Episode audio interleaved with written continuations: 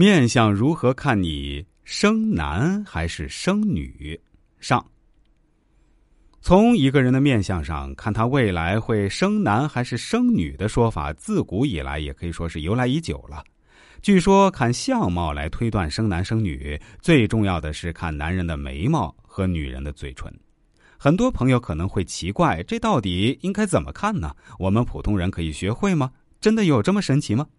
大家先别着急，今天我们就来一起了解一下。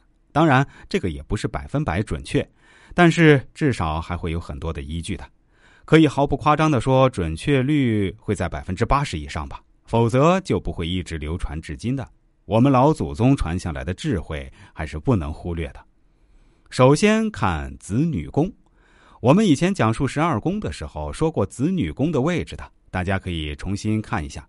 如果一个人子女宫的地方气色紫红而温润，或两颧红润，或准头温润气色好而印堂也红润的话，都是表示有生男孩的条件。当然，我们这里没有重男轻女的意思啊，仅仅作为一门学术来讨论。我自己也是非常反对重男轻女这样落后思想的，生男生女都一样。女儿也是父母的贴心小棉袄，很多时候生个女儿反而是一种莫大的福分。其次，男人的子女宫气色紫红而红润，两颧红润，印堂也红润的话，都是代表有生男孩的条件；反之是容易生女儿的相貌。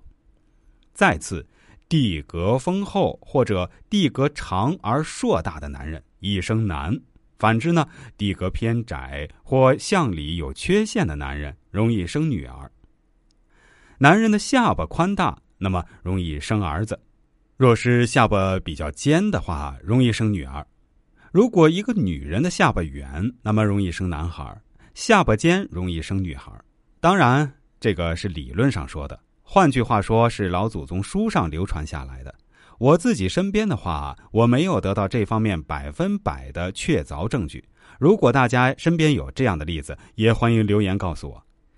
面向这门学问也是需要不断的归纳、总结、交流才能得到发展的。也就是说，数据越大，样本越大，其精确自然也会越来越高。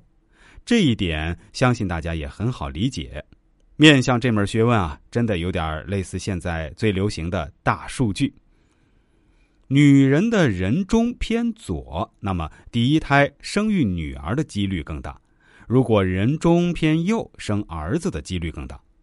如果一个男人的人中偏左，那么第一胎生育儿子的几率更大；如果人中偏右，生女儿的几率更大。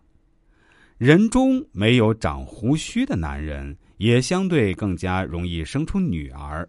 如果一个女子的人中部分显得比较平满，那么第一胎生女儿的可能性相对更大一点。